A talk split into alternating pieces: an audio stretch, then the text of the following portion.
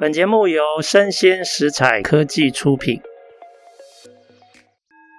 新创除了热血创意与活力，其他重点让长辈告诉你。欢迎收听《杨家长辈经》，未来的新创拼图。大家好，欢迎收听《杨家长辈经》哦。今天的趋势讲讲哦，我想要来讲一下，前一阵子有一份研究出来，然后各个媒体都争相报道哦，因为它跟产业还有生活呃形态很有关系哦，就是他发现现在好像有一个趋势，越年轻的世代啊，在他们的生活中越少开车了，所以我今天的题目把它定为就是。以全世界来看哦，年轻世代是不是真的逐渐脱离自驾汽车的生活模式？啊，那这里面要想要回答几个问题啊。第一个就是，诶，年轻人真的开车越来越少了吗？啊，那我会引用研究的一些文献。然后第二个就是，大家可能可以进一步来猜。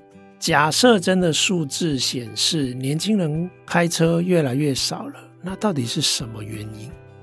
所以我们要了解什么原因，我们才有可能判断那接下来未来的发展会是什么样子。那我们该如何因应调整自己的生活？OK，第一个问题就是年轻人真的开车越来越少了吗？那其实这份研究哈，主要是美国的资料。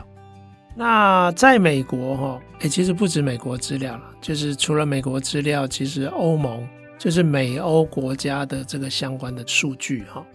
在美国，就是它的资料显示哈，一九九七年的资料来看的话，哇，那那个是二十多年前哦，十六岁的青少年之中。有四十三 percent 的人是有驾照的哦，一九九七年就是二十多年前了。可是去年哈，这个比例已经降到二十五趴，每四个人才有一个年年轻人开车哦。这个在美国，以美国这样的这种公路社会，然后大家都很依赖自驾汽车，其实这个比例确实是相当惊人，从四十三 percent。降到二十五 percent，然后如果我们看年龄层哈，现在二十到二十四岁的美国年轻人，二十到二十四岁其实大概就是两千年之后出生的这些年轻人，五个人里面有一个人没有驾照。可是如果是一九八三年的话，哇，那那是更早，四十年前。比例是十二个年轻人里面才有一个没有驾照，但现在五个人里面就有一个是没有驾照，所以哈，的确有显示年轻人好像有显著的在减少开车之中哦。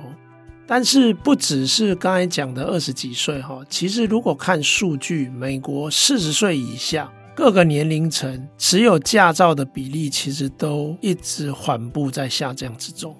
其实大概就可以看到，其实四岁以下其实就是一九八零年后出生的嘛。那这个我们把它叫做千禧世代。那接近两千年之后出生的这个叫千禧世代跟 Z 世代嘛。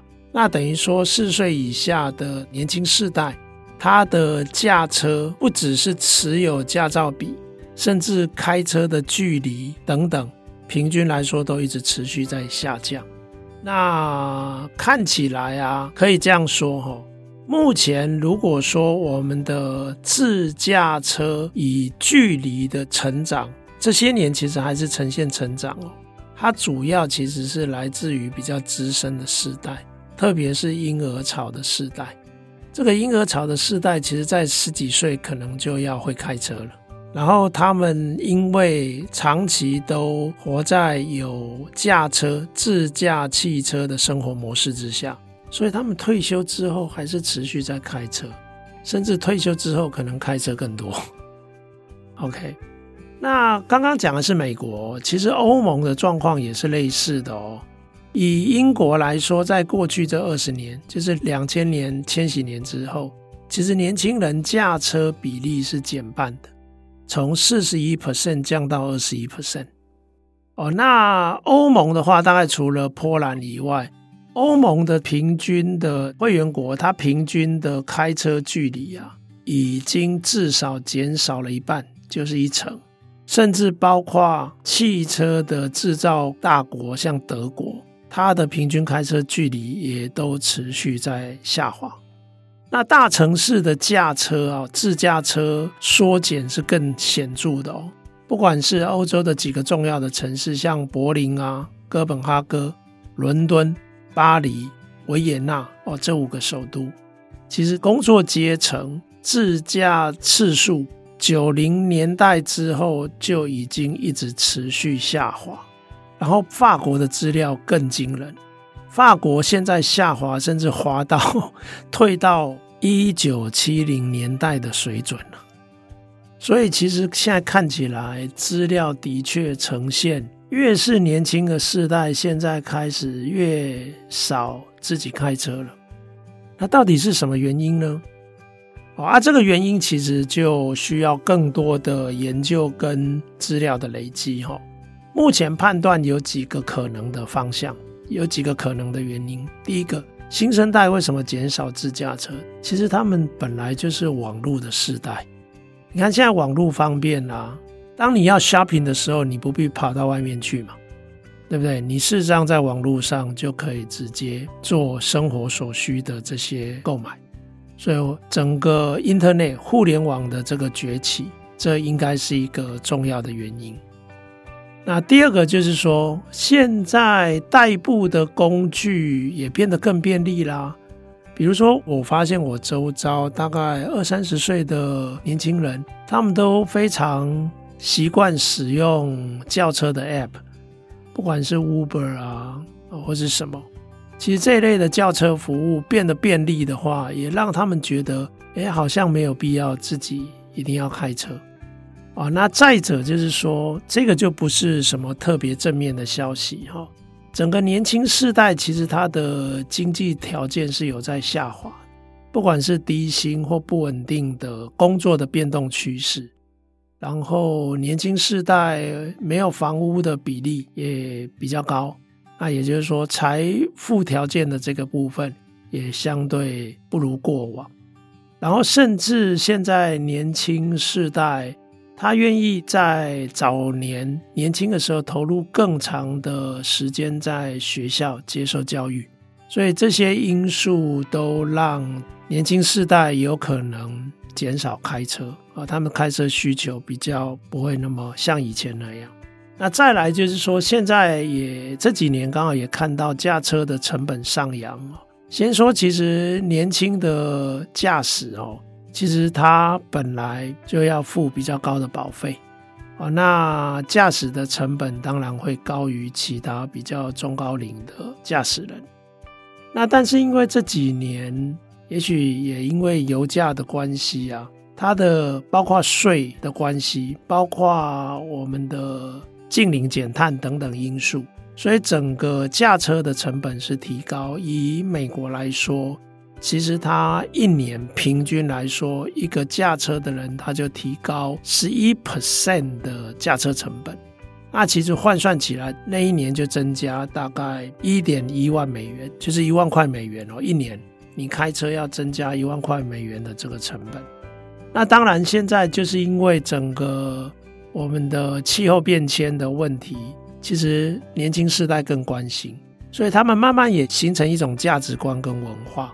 因为他们对气候变迁、对环境议题的关注是相对显著的，甚至对气候变迁的关注还超过地方空气的污染哦。这个是在美国的资料呈现出来的。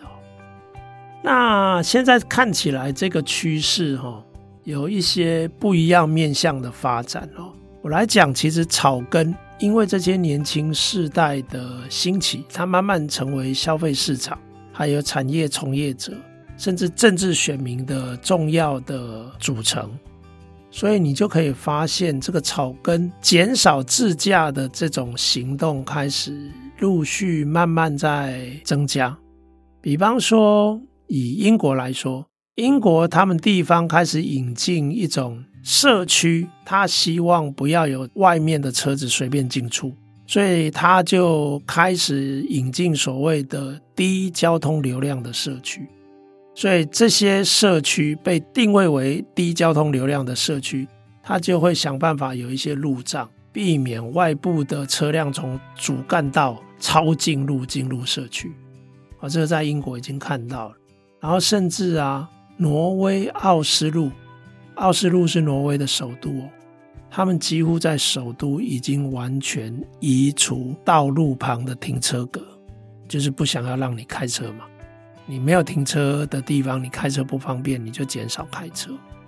巴黎也因为连任的这个女市长哦，她一样哦，巴黎市减少停车空间，甚至有些干道，她刻意把干道面积缩小，哎，让你开车觉得哎比较没有那么轻松愉快 哦。甚至有一些道路不是主要的干道，而是次要的道路，他把它改成公园。因为他希望这里面的居民跟行人，他们的权益能够得到更多的关照，所以呃做了很多城市的绿化，然后希望大家都尽可能的用步行的方式来减少开车。而美国其实也看到类似的这种草根行动哦，比如说纽约市，它的中央公园已经完全禁止车辆进入。我去过中央公园的人都知道，中央公园里面有一些道路都是柏油路，车子原本是可以开进去的，现在不行。啊，甚至曼哈顿的市区有某些街道已经禁止车辆进入了。所以，美国中西部像呃明尼苏达州的首都明尼阿波利斯，或者是 Boston，，他们也开始调整法规。以前会强制不动产开发商，你每开发一个地区，你就要提供一定数量的免费停车空间。可是现在他把它取消掉。刚刚讲的明尼阿波利斯跟 Boston，，他们是部分取消，可是加州事实上是全州都已经废除掉上述的这个强制法规。所以也就是说，不动产商不用再管这种提供免费停车空间的这些规范了，已经没有这些规范。那目前也看到，呃，地方有很多这样的民间力量一直在支持这样的转变哦。以芝加哥来讲哦，大家看过电影的人知道，诶，像芝加哥就有很多是属于脚踏车的宅配跟快递。那芝加哥哈。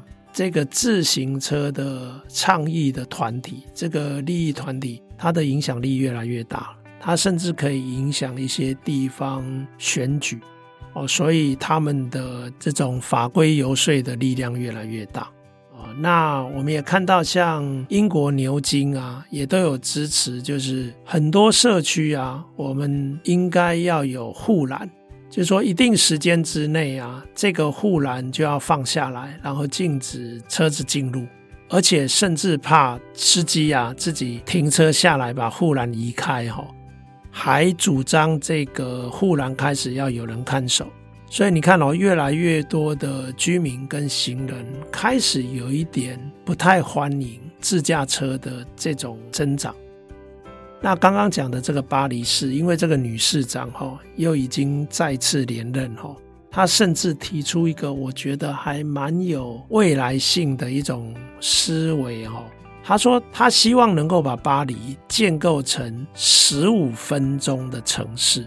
诶，巴黎那么大，什么叫十五分钟的城市？就是每十五分钟的方圆之内，让这个各个区域都拥有商店。运动设施、学校，也就是说，基本的机能都在十五分钟之内可以到达，都可以取得。因此，巴黎市就可以分成很多个十五分钟、十五分钟的区块。那这个就叫十五分钟城市。所以，你将来住在巴黎市区内，你可以用步行或自行车的方式，你来满足你的这种生活所需。